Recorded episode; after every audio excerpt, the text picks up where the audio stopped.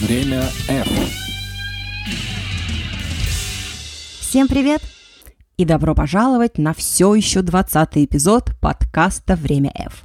Здесь мы просто и по-человечески общаемся с экспертами-практиками про фасилитацию. Если вам интересно узнать, что скрывается за этим словом и чем фасилитация как инструмент может быть полезна именно вам, присоединяйтесь. В прошлом эпизоде мы общались с Ольгой Ладогой-Ячменевой про фасилитацию, пользу геймификации, анализ трендов и интеллектуальную продуктивность. Этот же эпизод будет полностью посвящен командной креативности. Напомню, Ольга Ладога-Ячменева – ТРИС-фасилитатор, исследователь методов когнитивной эффективности, руководитель кафедры креативных когнитивных методологий обучения факультета корпоративных коммуникаций в Открытой Европейской академии экономики и политики в Праге. Меня же зовут Юлия Павлухина, и начинаем. Время F. Ну а теперь предлагаю погрузиться в область, которая, думаю, не у меня одной плотно ассоциируется с тобой. Креативность. Тут, в принципе, можно далеко не ходить и просто посмотреть на твои, вот даже не знаю, я тогда, когда вопросы готовила, не нашла правильное слово, позиционирование, должности, роли, просто зачитаю. Фасилитатор групповой креативности, руководитель школы организаторов командной креативности, руководитель кафедры креативных методологий, все это наводит на мысль, что креативность – это вот не что-то такое, даваемое нам свыше, стихийно на нас нисходящее, а вот вполне себе управляемый процесс, и в том числе с помощью методов фасилитации. Я понимаю, что тема, она такая у, -у беспрежная, поэтому вместо такого вот традиционного вопроса, трехэтажного, предлагаю пройтись по рэперным точкам. Согласна? Давай. Первым делом вот э, почему-то захотелось понять, креативность и творчество. Это для тебя что-то из одной серии или про разное? И что из этого, собственно, поддается организации и фасилитации? Смотри, здесь, как в любом сообществе и теме, ну, я сейчас, конечно, немножко так генерализирую, да, во многих сообществах и темах, окей, а, есть несколько кланов. В теме творчества и креативности тоже есть несколько кланов. Кого-то раздражает слово креативность, да, и они говорят, давайте заменять на русское творчество. Кто-то говорит, что это вообще творчество, это вот про музыку и рисование, а вообще то, чем мы занимаемся, это там R&D команда, это изобретательство. То есть вот три таких клана. Изобретатели, творческие люди и креативные. У каждого названия есть плюс-минус своя целевая аудитория, которая, ну, как реагирует, про это, не про. Мне кажется, кажется, не суть важно, как мы это называем, изобретательство, творчество или креативность, важно, ну, как что мы вкладываем, и на старте любой сессии, любого тренинга мы договариваемся, что мы будем понимать. Это не претендует на истину, что оно так и есть, но просто нам тоже важно законтрактоваться с группой, с участниками, что для нас креативность. С точки зрения, как нам интересно и эффективно работать с заказчиком, и то, как интересно заказчикам понимать, что такое креативность. Это, ну ты прям цитаты сказала, это управляемый процесс э, командного поиска решений. Творчество для нас — это создание новых продуктов, идей из э, имеющихся ресурсов у компании. И с этой точки зрения, если мы говорим, что это управляемый процесс поиска решений, с этой точки зрения, ну я тоже пример привожу и буду приводить. Можно, да, как это, популяризировать его своей помощи? Да-да-да, конечно. Давай попробуем. Я привожу пример. Вот у меня есть три слайда. Королев, потом э, Лео Бакерия и третий слайд — это Хэдди Ламар. В каждом из слайдов я задаю вопрос. Королев, он творческий, Лео Бакерия — творческий человек, он детский хирург. И Хэдди Ламар, да, если будет интересно, погуглите биографию, да, женщины, которая придумала принцип функционирования Wi-Fi, навигации подводных лодок, и была очень известной актрисой, которая совершила много дерзких поступков в начале прошлого века. И с нашей точки зрения, вот эти, казалось бы, разные люди — это творческие, креативные люди. Потому что если мы говорим, что творчество это управляемый процесс поиска новых решений креативных. То есть с нашей точки зрения и бухгалтер, который придумывает новый макрос а, в Excel, и Королев, и хирург, который придумывает новые способы совершения операции, это творческие люди. И это дает очень большую индульгенцию и воркутинским шахтерам, и бухгалтеру, и юристу, потому что часто, когда люди приходят на сессию, у них как раз вот внутренний такой стопор, что, ну, где креативность и где я. А одна из целей... Вот, вот, Оль, я как раз вот, э, ты меня даже опередила, я как раз хотела с тобой обсудить эту групповую креативность, как она работает на практике. Ведь, а, ну, как бы сейчас много говорят и пишут, что да, все люди креативны, что надо только разрешить себе творить, что рамки все у нас в голове, ну, собственно, это т.д. и т.п. Но на практике ведь, собственно, собственно, вот может не выйти каменный цветок. Вот приходит к тебе на сессию там 15-20 человек, да, на креативную. Приходят, и явно они приходят там не погрузиться в пучину творчества и разбудить в себе нечто, а решить конкретную бизнес-задачу. И не все разные. Не факт, что они хоть вот немножко креативные. Вот э, как в таких ситуациях ты поступаешь? Ну, смотри, здесь в вопросе, как мне кажется, как раз кроется, и спасибо за этот вопрос, потому что, ну, буквально такой же цитаты, да, часто говорят и руководители, что, ну, какие мои там люди креативные, это там производственники, которые работают у станка, причем здесь креативность. И здесь как раз вот слово креативность мы часто убираем, заменяем изобретательность, но не суть. Предубежденность, что, во-первых, если мы говорим про креативность, изобретательство, что где я это и где изобретательство, что креативность — это что-то, что дано свыше, что быть изобретателем — это отдельный дар наука. И здесь как раз вот та парадигма, на которой мы стоим, что творчество, ну, с точки зрения, мы не отрицаем там психологическую там, психологию творчества, но если мы стоим на точке опоры, что задавая группе да, или руководителю определенные вопросы, мы проводим его по определенным алгоритмам, чтобы он как раз вот увидел новые белые пятна, а отвечая на вопросы, выстраивал определенную логику поиска решений, то с этой точки зрения мы даем большую индульгенцию вот этим командам, и они очень расслабляются и радуются, что творчество это оказывается не только вот войти в поток, там, да, поймать вот эту волну вдохновения, а вот мы соберемся командой, мы за час задаем вопросы, поотвечаем на определенные там, вопросы и найдем решение. И оказывается, и это тоже творчество. То есть вначале очень важно как раз снять вот эти внутренние поплавки тревожности, я их называю. Что там я задаю вопрос, кто за последний там, год научился чему-то новому, кто за последний месяц научился чему-то новому. Если человек способен учиться новому, а мы каждый день там по-новому паркуемся, по-новому что-то делаем, то значит и способности к творчеству у нас тоже есть. Потому что ну, творчество создание нового из имеющихся ресурсов. Да? Это первый момент. А есть отдельная тема, вот как раз в теме когнитивной эффективности. Это отслеживание своих предубежденностей относительно себя. А можно уточнить, это вот про установки или это что-то другое?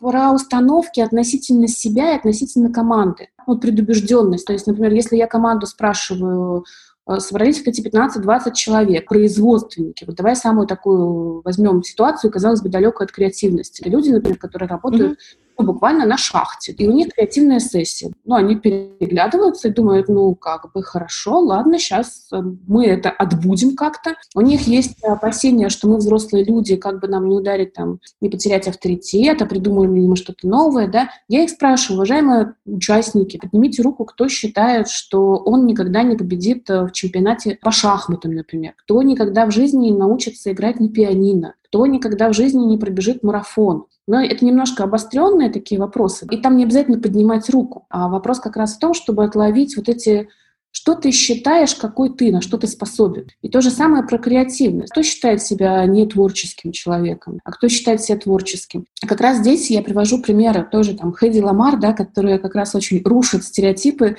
Вообще, кто такой человек, который может придумать принцип пелегации подводных лодок? Или какие-то люди из их сферы, да, которые как раз ну, как нарушали вот эти предубежденности. И чем опасны вот эти предубежденности относительно своей команды, особенно для руководителей? Если ты их не отслеживаешь, ты как рыбка в воде не замечаешь, а как ты относишься к своей команде. То есть я руководитель часто спрашиваю, ну вот эта команда, там, это подразделение, вообще что вы считаете, на что они способны? Ну, бывают очень интересные такие моменты, когда руководитель понимает, что он действует как раз из своей вот этой предубежденности. Кому-то дает более сложное задание, кому-то не дает. Это можно также сравнить, помнишь, с примером, когда, я не знаю, насколько он истинный эксперимент, да, сейчас вот у меня просто нету пруфов и подтверждений, надо погуглить, посмотреть, что был сложный класс, и учителям раздали эти классы и сказали, что это самые талантливые дети, которых отобрали из разных школ. Э, в конце там, четверти сделали замер и были удивлены а, прогрессом в оценках вот этих, казалось бы, учеников, на которых там махнули руку. Потому что учитель действовал из предубежденности, что это, ну, вот такие талантливые дети, они так проявляются. И, возможно, это не совсем трансферный э, пример там, для бизнеса, но если говорить про креативность и изобретательность, здесь два момента. Во-первых, все люди что-то перепридумывают, начиная там от русской смекалки, заканчивая изобретениями. А второй момент очень важный – это то, как фасилитатор внутренне доверяет команде. Если я иду как раз к этим там шахтерам, а, не знаю, производственникам или грузчикам или кому-то, да, с убежденностью, на что они способны, это накладывает отпечаток а, на то, что они придумают. Это месседж, да? То есть чувствуется вот да. этот Да, да. Что ты, как бы проник, да. уже считаешь, что они ничего не придумают. Слушай, занятно, занятно. Время F. Оля, а если вот а, с такой вот корыстно-прикладной точки зрения на все это посмотреть, то в современных компаниях, вот ты упомянула там шахтеры, грузчики, вот мне почему-то на вскидку сразу, когда я начинаю думать, а кому вообще все эти креативные методики нужны, ну и, собственно, вот для какого рода решения задач, мне на вскидку в голову приходит там отдел маркетинга или маркетинга, когда им надо там что-то так этакое, да, придумать для продвижения, или там отдел инноваций. Вот можешь, а, я не знаю, какую-то типологию заказчиков, а, которые обращаются за креативными сессиями дать, и, собственно, какие задачи именно бизнес они решают вот с помощью креативных сессий? Ну смотри, э, вообще я вот сейчас думаю над названием, потому что с названием что-то нужно делать. Потому что название «креативная сессия» часто диктует тоже определенную рамку восприятия, что придет какой-то волшебный человек в какой-то необычной одежде, мы что-то будем делать необычное, там рисовать еще что-то, и какими-то странными методиками что-то там найдем. На самом деле приходит э, вполне ну, как прагматичная там Оля, Катя или Вася, да, и э, начинает э, клеить стикеры и задавать странные, но потом очень полезные вопросы А если говорить про типологию, чаще всего это запросы. Это может быть R&D-команда, которая в поиске новых э, эффективных методов командного обсуждения. У них много наработок, но как команды, которые понимают, что нужно быть на острие, да, они готовы рассматривать новые алгоритмы. И у них, конечно, интерес в основном э, взять какой-то инструмент внутри себя, чтобы он был автономен от ведущего и воспроизводим. Второй тип запроса, когда нужно создать новый продукт. То есть, в принципе, новую нишу, новый продукт, э, что будет популярно там через три года, чтобы мы начали уже сейчас делать и пришли на эту полянку и заняли эту нишу. Третий тип запросов э, про там мы уже все пробовали, и вот этот тип запросов, он очень интересный с точки зрения, тебе дают очень большую индульгенцию как раз на странные эксперименты. То есть, когда все пробовали, Оля, извини, что первое, все пробовали, в смысле пытались какую-то проблему решить и не получилось? Да, здесь такой момент, как не то, что скепсиса, а, возможно, даже какого-то такого уже отважного отчаяния, что, ну, давайте уже и э, ваши вещи попробуем, терять нечего. И, с одной стороны, такие запросы интересные, потому что у тебя полный карт-бланш, от тебя, ну, как бы, не то, что не ждут чуда. С другой стороны, если они не, так не вдохновятся, не увидят, не найдут решение, это очень большая ответственность за команду. Ну, такие вот вещи, запросы. А, что-то слышали, тоже хочу, да, то есть где-то поучились, в Фейсбуке увидели, хочу попробовать четвертый, пятый уже, да, тип э, запросов, когда нужно просто развить изобретательское мышление, культуру инноваций, чтобы люди начали предлагать идеи решения. Это, ну, по поводу запросов. А если говорить, что решают сами креативные сессии, да, угу. то здесь все ну, очень прагматично. Это когда нужно повысить функциональность какого-то продукта или процесса, снизить себестоимость, снизить э, какие-то вредные функции, ну, как потребительские качества, повысить производительность, что-то сделать новое из старого, там, например, ну, как условно есть кубики. Кубики, из них нужно сложить новое слово. Условно, да. Вечность. Да. Да, есть, например, там рестораны, и понятно, что можно конкурировать с помощью кухни, а вот давайте придумаем какую-то ну, как новую концепцию. Там есть вот сложившиеся бизнес-модели, нам нужно что-то новое. Ну и вообще поработать с инерцией мышления, найти новые фокусы. Вот этот запрос, шестой, он на самом деле очень радует, стал появляться вот последние полгода в таких очень много зрелых формах, и ну, мы иногда даже ну, как глазам не верим, когда ну, прямо в запросе написано там, я хочу поработать там с развитием внимательности в команде, я хочу поработать с инерцией мышления в команде. Какие программы... То есть люди прям вот слова такие знают, инерция да. мышления. Да, то есть я даже иногда делаю э, скриншот, ну, когда запрос такой приходит, и пересылаю команде. Э, для нас это пока, ну, как такое радостные признаки, да, они не очень как объемные, но это радостные признаки, и, я надеюсь, вестники такого а, понимания, зачем вообще это нужно все. Вот, то есть шесть типов запросов. Занятно. Я при том вот про первый вообще не думала. То есть вот то, что ты остальные говорила, я сразу пыталась понять, ну как бы неосознанно, наверное, да, а вот про первый даже в голову мне приходило, вот там, где люди ищут... Вот там, где люди ищут, у них уже там какие-то есть наработки, им нужны методы, чтобы э, как бы обсудить это там, а там чаще. Всего, ну, это R&D команды с высокой экспертизой, с высокой критичностью мышления. Это действительно очень какие-то зрелые, серьезные эксперты, и они а, ну, придумывают и ищут решения с опорой как раз на свою экспертизу. Но те команды, которые хотят, ну, как опережать, они понимают, что какие-то вещи исчерпаемы, да, и чтобы, ну, не просто быть, э, вот у нас есть такая цитата в одной из э, методик, да, мы не хотим быть лучшими, мы хотим быть единственными и первыми. То есть, ну, немножко так, возможно, утрированно амбициозно, они готовы к рассмотрению а как еще можно? То есть они, мы понимаем, что, э, несмотря на свою экспертизу, и что мы такие вот уникальные, как-то другие команды что-то, возможно, делают еще, чтобы быть еще более эффективными. И здесь, конечно, сложно в том плане, что а, это наступает определенным образом на их, ну, как эго а, уникальных экспертов, что можно и по-другому. Но, с другой стороны, если команды идут в это, они потом говорят, что как мы начали видеть косвенные выгоды, что мы начали чуть иначе там слышать друг друга, слушать друг друга. Кстати, меня на скидку предложение переименовать а, креативные сессии в инновационные сессии. Мне кажется, более так, как это модно а, звучит. Да, интересно. Единственное, как побочные тоже эффекты, что от слова инновационное тоже многие Шарахаются? Это просто к тому, что слово креативность, оно очень плотно слиплось вот как раз со стереотипом. Это как раз вот такой вот поток, вдохновение, музыка, рисование и так далее. Да. И мало соотносится с, например, оптимизацией производственного процесса. Время F. Оля, а вот про оптимизацию. Вот скажи, пожалуйста, а ведь бывают наверняка кейсы, когда, ну, не получилось. Ну, то есть вот люди работали, там мы их через процесс вели, методы всякие применяли, а проблему они в итоге не решили. Или вот всегда решают? Смотри, ну здесь тоже важно быть в правде и в честности. Во-первых, задаем вопросы, смотрим вместе с командой тут же, что помешало, да, и где вот тот барьер, который не дает найти решение. Это первый момент. Второй момент здесь очень тоже важно прокачивать внутреннюю веру в команду.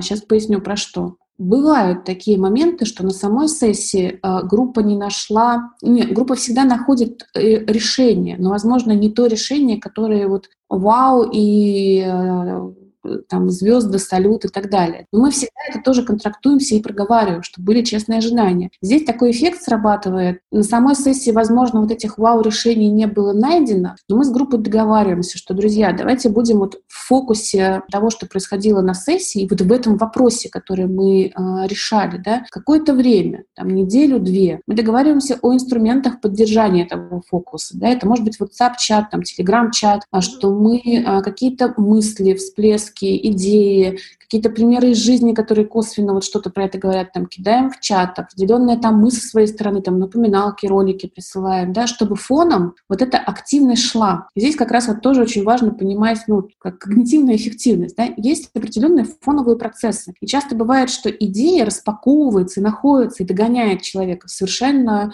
как неожиданном месте и времени, да. И у меня бывали ситуации, когда там в 3 часа ночи, там в 6 утра в WhatsApp-чат приходит идея, там, а, ребята, до меня дошло. И если ну, сам фасилитатор в этом доверии группе, он заражает и группу этим, что, друзья, ну, это нормально. Вот ты учишь новый язык, ты сначала его слушаешь, просто каша, да, Потом ты начинаешь выхватывать слова какие-то, потом фразы. Mm-hmm. Потом ты едешь в машине и подпеваешь песню. И ты потом останавливаешься и такой думаешь, о, как бы я понял, про что песня. Вот с креативными сессиями очень важно тоже понимать, что есть определенная динамика распаковывания вот этих идей. Мы условно поштурмили, мы сделали вот эту тренировку, да, мы закинули топливо в свой там интеллектуальный котел искать идеи. Мы даже поискали какие-то вот эти первичные подтверждения, нашли, что да, их можно искать, но процесс-то на этом не заканчивается. Здесь важно тоже понимать, что сессия фасилитационная ну, по поиску решений не висит в вакууме. Мы договариваемся с командой, как мы будем взаимодействовать, какие точки такой фоновой активности у нас еще будут. То они могут организовать какой-то уголок, не знаю, а, идею себя, повесите кофемашины, какой-то, ну сейчас, конечно, вот сложно с кофемашиной в офисе. Уже зарыдали пострадали все, не только я.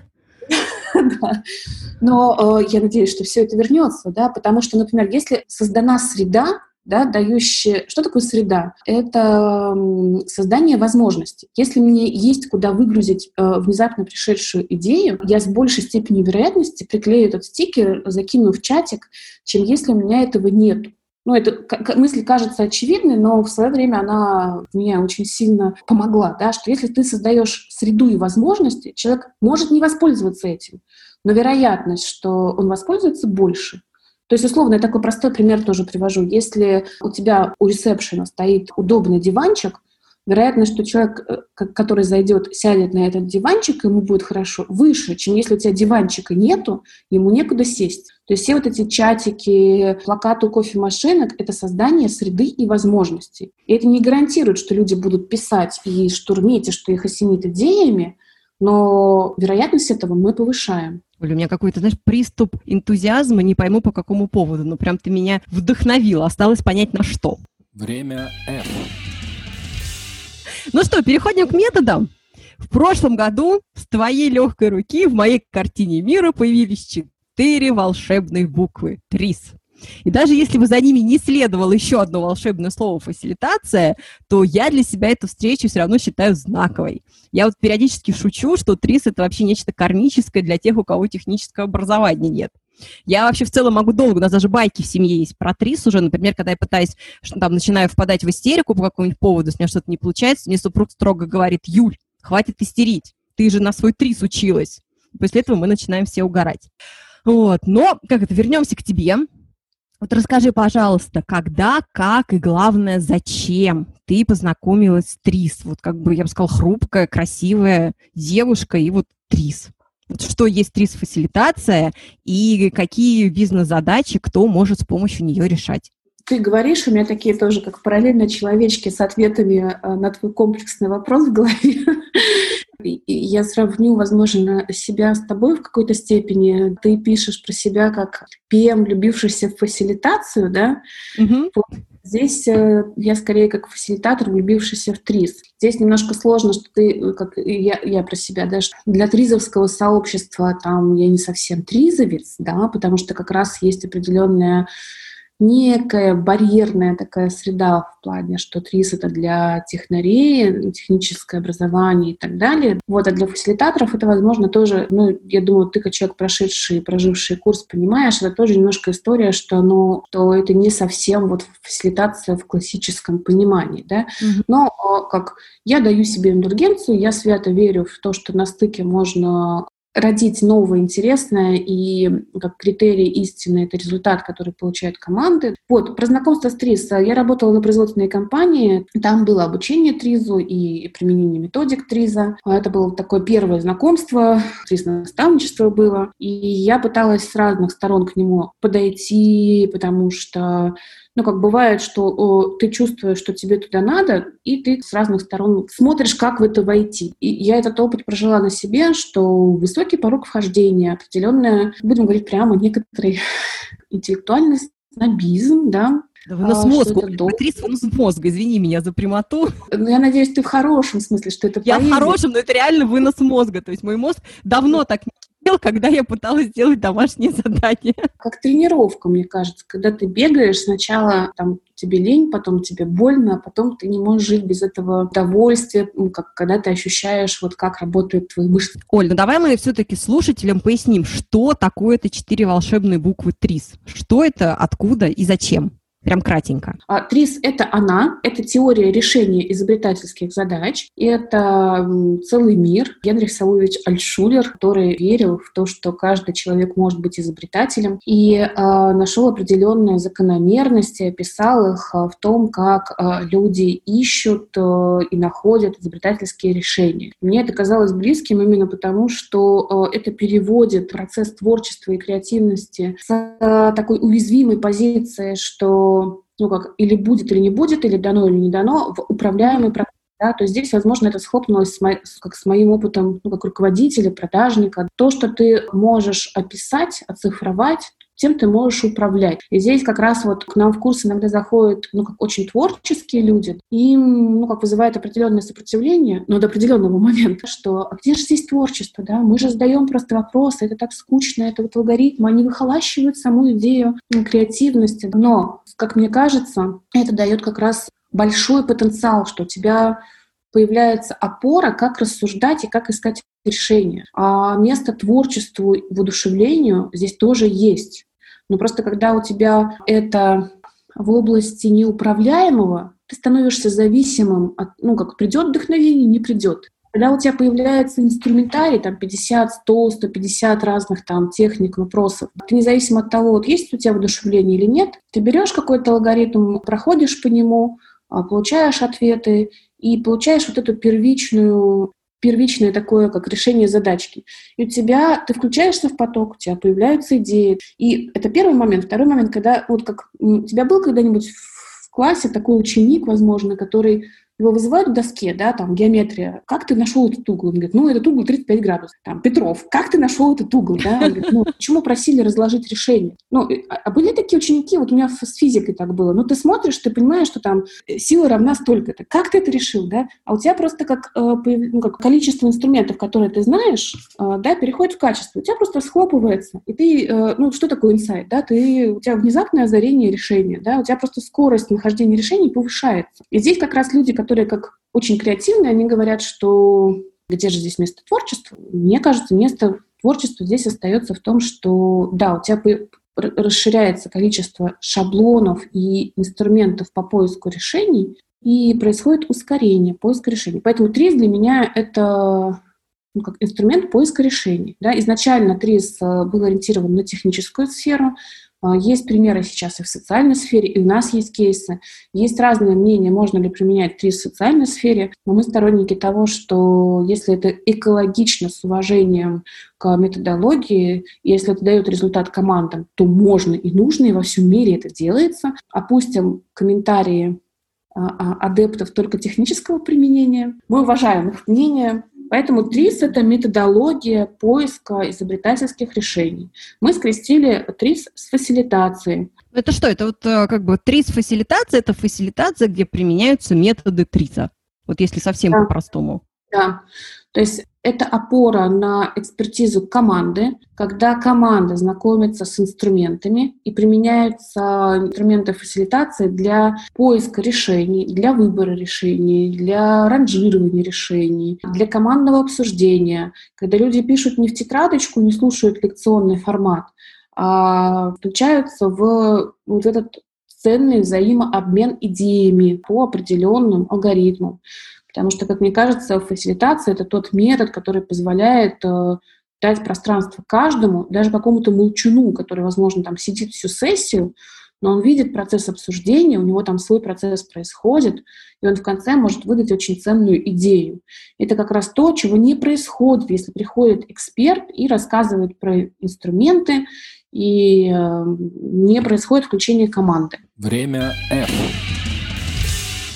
А вот про инструменты. Вот если честно, вот э, при всем моем восхищении ТРИЗ, э, наверное, вот как некий mindset, прости, для меня это все-таки он, а не она. Вот с моей точки зрения ТРИЗ методы, они все-таки, ну, не для слабонервных. Ну, или выразиться корректнее, ну, точно не для всех. Вот уже одни названия типа там снежный ком, морфологический анализ, метод фокальных объектов. Вот такие названия, на мой взгляд, они могут оттолкнуть как одних, то есть таких легких, прогрессивных, потому что от этих названий, ну, такой вот некой научностью, даже вот чем-то таким, опять же, на мой, с моей точки зрения, олдскульным, да, веет, так их, и наоборот, сильно консервативные компании, опять же, из оригинальности названий. Вот эм, как собственнику компании, вообще руководителю департамента, заказчика, понять, что ТРИС-фасилитация может быть ему полезна, и как вот э, интересно, если люди не имеют вот этого какого-то бэкграунда тризовского, да, то есть когда веник он не метет, а перемещает мусор, как вообще эта ТРИС-фасилитация вот э, для них срабатывает? Юля, сразу скажу спасибо за веник не метет, а перемещает мусор. Я чувствую, что обучение не прошло зря. Да, выдайте мне сертификат. Скоро будет готов. Да, по поводу названий. Э, здесь, мне кажется, важно говорить не названиями, а языком результата, который дают э, эти инструменты. То есть фасилитации же у нас тоже есть разные названия. Там Wall кафе, там мы, вы, они, не знаю, а, трейлеры, да, заказчик это ну, ни о чем не говорит. А мы же говорим заказчикам языком результата. Ему на самом деле все равно, как это называется. Мы говорим, что ваша команда найдет и придумает слоган, который там, останется в памяти всех, кто его услышит. Ваша команда найдет возможность оптимизировать э, функции, бизнес-функции и найдет э, ресурсы для свертывания каких-то функций, а, соответственно, для экономии. Ваша команда придумает новую бизнес-модель ресторана, опять же, да, которая всем запомнится и с которой всем будет интересно познакомиться. Ваша команда найдет коренную причину, там, почему сейчас клиенты не откликаются на это предложение. То есть клиенту это не важно, какими инструментами мы будем это делать. Причинно-следственным анализом, морфологическим анализом, функциональным или еще каким-то. Поэтому внутри, как люди, которые должны владеть методологией, инструментами, нам важно знать название. Однако мы же, мы же как переключаемся на продажник. Мы же не идем к клиенту не с целью задавить его интеллектом, а с целью узнать, какие у него есть проблемы, и как их решить, а уже какими инструментами мы подбираем внутри. Другой вопрос, что клиенты часто э, влюбляются в результаты, которые команда достигают, и уже проявляют интерес, да, и спрашивают, а что это было, да, как можно там это повторить, а можно ли какую-то брошюру мы поняли и сами будем это делать. Э, но это такой косвенный э, результат, который, как мне кажется, очень ценен, потому что инструменты отчуждаемы, команда может собраться сама. Вот для меня основная ценность в чем? Что команда может собраться сама, и не просто «а давайте поштурмим шумим, да, и покидаем идеи вот э, в воздух, да, и как-то неструктурно. А команда может сказать, окей, давайте проведем там причинно-следственный анализ, давайте сейчас поштурмим вот по такому-то инструменту. Сокращается время, повышается эффективность. И здесь не вопрос, как мы это назовем. А был вот э, какие-то кейсы, когда вот даже вот не называя метод, ты его описываешь, там, мы сейчас матрицу такую-нибудь построим, а народ вот прям, ну, как бы нет и все, вот не понимает, говорит, что за ерунда, не будем мы такое делать. Ну, люди — это люди, всякое бывает. всякое бывает. Опять же, ну, открытая позиция, да, что непонятно, в чем причина сопротивления. Тут, тут, э, как мне кажется, ну, как любой человек, который работает с командой, здесь вот эти ну, универсальные методы. Э, возможно, да, для этой команды в данный там, момент этот инструмент не подходит. Окей, здесь как раз помогает, ну, как знание понимание, с одной стороны, диапазона инструментов, с другой стороны, навыки фасилитатора. Что с командой, да, почему. Здесь как раз вот про то, откуда вообще взялась трис-фасилитация. Что вот я вчера была на предзащите там своего диплома как раз по этой теме, и тоже мне прокомментировали, что ну, как глобально ничего нового, э, были уже обсуждения, как командное обсуждение с помощью ТРИЗа. И я вот ответила так, как я сейчас тебе тоже хочу прокомментировать, что возможно, я не отрицаю, что это же как она существует э, там с прошлого века, да, не то, что мы пришли и что-то совершили тут революционное. Мы так сбоку на обочине привносим какие-то улучшения. Но а, а, какая проблема возникла? Что там, мы проводим сессии, 120 человек, 150, вот 300 человек было на сессии. И возникает проблема найти модераторов небольших команд, ну, вот 10-12 человек за столом сидит, который mm-hmm. был бы в контексте ТРИЗа да, то есть он бы знал инструменты ТРИЗа и понимал бы принципы работы с группой, как фасилитатор, чтобы у него было этих два фокуса. И у меня просто встала проблема, где искать таких людей, потому что у меня были опыты, когда я приглашала ТРИЗ-экспертов, и тогда есть э, такой эффект, что люди, которые глубоко в экспертизе ТРИЗа, и они великолепны и сильны в этом, они не совсем видят, что происходит с группой, да, они не знают, как действовать с группой, чтобы э, был услышан каждый, да, чтобы произошла выгрузка идеи определенным образом. Или у нас есть прекрасные фасилитаторы, классные, сильные, интересные, э, но которым нужно объяснять, что такое функциональный анализ. Поэтому вот если возвращаться к твоему просто вопросу, если я вижу, что какой-то инструмент не заходит, мне помогает. Знание других инструментов, и мне помогает знание навыки фасилитатора. Что происходит с группой, в каком они вопросе, в чем причина сопротивления, открытая позиция, смотрим, решаем, обсуждаем, идем дальше или не идем дальше. А Все как в любой другой сессии, мне кажется. Время F.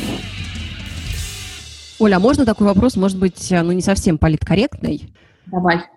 Вот, вот я просто представляю, как бы, значит, э, сессия на производстве, да, вот э, мужчины там инженеры, главные инженеры, и тут вот ты с командой приходишь, ну, как бы девушки, ну, как это, симпатичные, вот, вот. Нет ли такого, что вас не воспринимают э, всерьез вот именно мужчины из производства? То есть не хочу ничего плохого сказать про мужчин из производства, но мне кажется, как бы есть определенное предубеждение, вот особенно когда женщины пытаются что-то вот чем-то техническим рулить.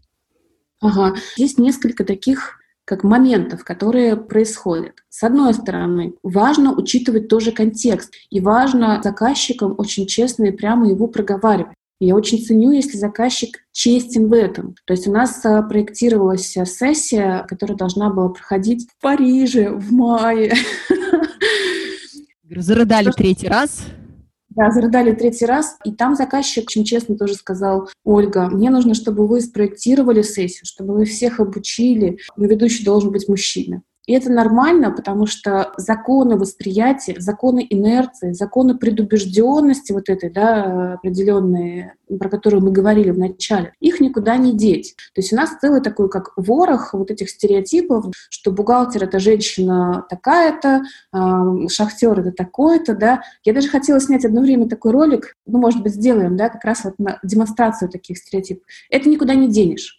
Я очень спокойно заказчикам это обсуждаю, и мы в этом случае подбираем а, мужчину ведущего, и это окей. С другой стороны, могу просто привести пример, да, есть в ТРИЗе такой принцип, а, как использование ну, условно, да, силы в слабости со стороны силы, да, э, вред в пользу, да. Это очень тоже такая интересная, как игра ума, да. Во-первых, как если ты осознаешь и спокойно к этому относишься, это дает тебе возможность управлять этим. Вот приведу один пример. В ноябре этого года я полетела в прекрасный город Ноябрьск.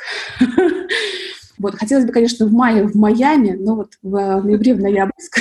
Ну сейчас сам факт куда-то полетел уже звучит воодушевляюще. Да, я верю, что все будет. Просто про инерцию мышления, что она вокруг нас, и когда ты, ну, понимаешь, в каких процессах люди, ты относишься к этому из вопроса, а как этим управлять. Я ждала в гостинице водителя, который должен был приехать за мной и отвезти в учебную группу э, прекрасных мужчин-геофизиков. То есть абсолютно мужская группа, 40 человек, там некоторые помнят еще из советских времен, как их три заучили. И э, я жду в гостинице, Вышла, стоит одна машина, подошла к ней, спрашиваю, вы не меня ждете? Водитель говорит, нет, не вас. Я возвращаюсь в гостиницу, жду, и мне уже приходит смс от организатора, Ольга, вы где, там, почему мы там переживаем. Я говорю, ну, как бы водителя нет, они присылают мне номер машины, я выхожу, убеждаюсь, что та машина единственная, которая стоит, это машина которая, ну, как по идее моя, подхожу к водителю, говорю, ну, как бы, эм, Ольга, это я, э, я преподаватель, э, uh-huh. я приехала рассказывать про ТРИС, и, ну, как вы ждете меня. На что мне водитель говорит, слушайте, а я думал, как бы ну, нормального мужика пришлю. И, а, вот эта его искренность и а, как удивление, оно очень ярко демонстрирует, как раз, то есть он же не осознавал этого, то есть он посмотрел, да, ну как бы я жду преподавателя а, по ТРИЗу. Ну, как бы вот, я подошла, спросила, меня? Нет, не меня. Э, смотрите, когда вы ну, как в честности с собой и в правде, условно так, если вот, ну, сформулировать. Я приехала на группу, и здесь, ну, как помогает как раз э, знания и навыки тренерские, фасилитаторские, да, есть э, прием прививка от возражений, да, продажники меня поймут. Я пришла на группу, и первое, с чего я начала, да, сидит 40 мужчин, да, они видели всякое, они они крутые, да, они очень классные. И захожу я, И я начала с того, что там, уважаемые коллеги, возможно, вы ожидали увидеть преподавателя мужчину. Ну вот что приехало, то приехало. Даже вот, извините, я уж с этим сделать ничего не могу. Давайте посмотрим, что я могу вам дать, и если вам это как откликнется, будет интересно, я приглашаю вас в это исследование вот в течение двух дней. А в третий день мы с вами должны будем найти и экономически обосновать ваше изобретение. Честная позиция как я не сопротив... ну как я не переделаюсь мужчину, я да женщина, поэтому здесь вот есть такой момент, Юль, вот действительно есть. Просто его нужно видеть, честно признавать, где-то переводить в шутку, в юмор. И ну, вот мы начали с этого, они посмеялись, говорили, что да, ожидали нормального мужика. Ну, а, ты не представляешь, если э, удается, вот, э, если это не признать, ну, я думаю, здесь тоже как законы вот возможно, какие-то такие вещи говорю, но как и к руководителю, который выступает, да, и говорит про сложную какую-то тему, там, сокращений, там, еще чего-то, что-то в атмосфере Если это не признать, это будет фоном тянуться, и будет у людей дополнительный фокус, куда они сливают э, там, энергию, внимание. То есть, ну, сейчас у всех сложная ситуация, там, возможно, сотрудники в каком-то тоже вопросе, а что будет дальше, а какие у нас там планы, какие еще что-то. Если это не проговаривать, ну, вот, ясная, прозрачная информационная коммуникация, это все равно в вопросе останется. Время F. Оль, ну и давай, чтобы всех окончательно трис-фасилитацией заинтриговать, поделись, пожалуйста, вот одним небольшим и не очень сложным методом трис с какой-нибудь недавней креативной сессии. В идеале, конечно, чтобы вы ее еще и онлайн проводили. Онлайн, конечно, сессии были, но они не внезапно сейчас возникли вот в марте-апреле. Последние два года мы экспериментируем с онлайном именно в части трис-фасилитации. Я не расскажу прямо сейчас ну, пошаговый инструмент. Если будет интересно, мы можем с тобой договориться, какое-то описание, ссылку сделать. Я просто могу привести примеры, что иногда не обязательно людей собирать ну, вот на час, на два, потому что темп сейчас очень высокий у всех, и ценность даже онлайн, вот то, что мы сейчас даже с тобой общаемся, ну, очень велика. Что мы сейчас делаем, экспериментируем, а, это проведение таких асинхронных я даже их не могу назвать сессиями. Когда коротко людям объясняется суть инструмента, создаются различные доски, да, шаблоны, фреймворки, куда люди могут в асинхронном режиме, в удобном для себя темпе сгружать идеи. Это могут быть разные инструменты. Причинно-следственный анализ. Там вот мы через 40 приемов сейчас там спасаем бревно, если там вы видели в чате. Человеку пришла идея, а он ее зафиксировал. И здесь, мне кажется, ценность тоже высокая, потому что когда люди собираются, особенно онлайн, у каждого свой контекст. У кого кого-то кошка на заднем плане, у кого-то ребенок, да, и так далее.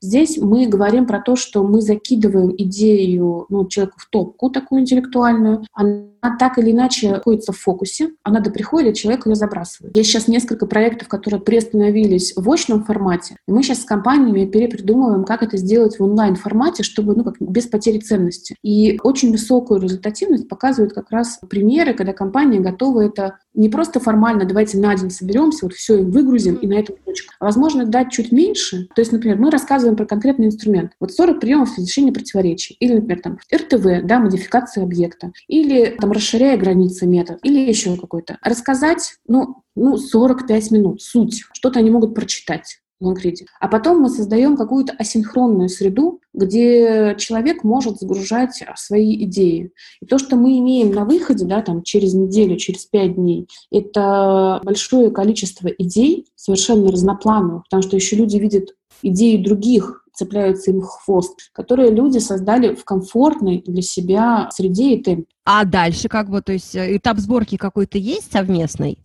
Да, конечно, можно также встретиться, например, там, на 40 минут, на час. Каждый может рассказать, какая самая яркая у него идея, можно кластеризовать, можно пропустить через э, фильтр приоритетов, что сейчас, да, там, новизна, скорость внедрения, бюджет и так далее. Если мы говорим про асинхронную онлайн такую генерацию идей, они получаются, ну, по ощущениям очень необычными, а, потому что, как мне кажется, там просто вариативность стимулов, которые провоцируют возникновение этих идей, намного шире, чем если бы мы собрались вот даже очно на сессию. Mm-hmm. Здесь как раз вот я пока не могу сказать, что очное круче или онлайн круче. В каждом есть свой какой-то плюс. Ну, что такое разные стимулы? Представь, мы собрались в аудитории, и вот у нас один контекст, условно. Здесь ценность то, что мы видим глаза друг друга, скорость, живое общение и так далее. А тут человек в течение недели. Здесь он куда-то поехал, пошел, здесь посмотрел новость. Если у него вот в этом фоновом режиме варится вопрос, а как нам, что нам сделать? Вариативность стимулов ну, представь, там 8-12 человек, у всех разный контекст. Идеи возникают такие, которые вот очень интересные получаются. Время F. Все, Оль, обещаю последний вопрос про креативность и двигаемся дальше. Скажи, пожалуйста, а какие еще методы, кроме ТРИС, считаются, считаются сейчас топовыми для командной креативности? Угу. Я сейчас побуду немножко конструктивным занудой. Нет уж, дайте мне перечень методов. Э, да, нет, это маленький просто комментарий не углубляясь, но мы разделяем методологии, методы, инструменты и разные фишки. Вот. если говорить про ТРИС, такая прям целая методология, которая включает в себе разные методы. И понятно, что сессию, если мы проектируем, мы не можем удержаться иногда в рамках одной методологии. И это могут быть в зависимости от запроса клиента разные методологии, разные методы и разные инструменты фасилитационные, с помощью которых мы реализуем тот или иной метод. Ну, вот такая вот пирамидка. И мы можем использовать дизайн мышления, мы можем использовать синектику, мы можем использовать фрог фасилитации, прекрасный крафт э, Василия Лебедева из икры. Ну, я думаю, ты согласишься, да, это отдельная это методология, в которой тоже можно погружаться, и всем рекомендую почитать его книгу. Ой, а, это не гуманно, Оля. Я честно скажу, мне подарили две книжки на день рождения, обе. А, я прочитала, по-моему, вот не помню, то ли синюю, то ли красную первую, но я тебе могу сказать, я ее читала утром, когда все у меня в доме спали, в полнейшей тишине, даже коты были изгнаны, потому что это настолько, ну, как бы требовало напряжения моего мозга, может, у меня, конечно, мозг какой-то уже не такой, но это вот реально было сложно. То есть это не то, что, знаешь, такой сел, пролистал по диагонали. Вот я читала по одной главе вот в таких идеальных условиях. Да, ну можно по, по, как, послушать, как проводятся сессии, потому что мы с большой любовью проводим крафт, когда компании нужно перепридумать, как сделать так, чтобы их воспринимали иначе, как сделать отдел наставничества, чтобы их воспринимали иначе. То есть про изменение форм взаимодействия бизнеса и человека. То есть, ну вот основные, да, такие синектика, дизайн мышления, фрог, трис, крафт, латеральное мышление, наверное, вот основные, если так сказать. Каждая под свой запрос. Где-то мы говорим больше про улучшение потребительского опыта, где-то про передумывание систем, где-то про поиск аналогий из других сфер. Э, то есть мы смотрим на суть запроса клиента и думаем, какой методологией, какой, каким методом здесь будет эффективнее поработать. Время F. Оля, ну и на прощание я теперь прошу гостя пожелать слушателям что-нибудь позитивно фасилитационное. Пожелаешь? Пожелаю. Ну, как а, любое пожелание, оно больше говорит про человека, чем про тех, кому желают, да? Для меня сейчас ценно и важно отслеживать фокус на вере в команды, с которыми я работаю. И, возможно, ну, как я хочу поделиться вот этим пожеланием, что если мы отслеживаем свою предубежденность, что могут люди, а что они не могут, и идем в сессию поиска решений большим кредитом, авансом доверия к команде, команды могут выдавать результаты, которые лежат вне зоны предполагаемых возможностей. Время F. Друзья, это был финальный эпизод первого сезона подкаста «Время F», подкаста про фасилитацию для бизнеса и жизни. Мы общались с Ольгой. Ольга Ладога-Ячменева, трес-фасилитатор, руководитель кафедры креативных когнитивных методологий обучения в Открытой Европейской Академии экономики и политики в Праге, исследователь методов когнитивной эффективности. Спасибо, что были с нами. Спасибо, что слушали. Спасибо за ваши добрые слова, отзывы, рейтинги. Подписывайтесь на подкаст, рассказывайте о нем, пожалуйста, друзьям. Кстати, подкаст теперь доступен не только в iTunes, Яндекс Музыки, YouTube, но и в Google Podcasts, что удобно для пользователя Android. Но я же с вами прощаюсь до осени. Хорошего лета! С уважением, Юлия Павлухина, ПМ, полюбивший фасилитацию.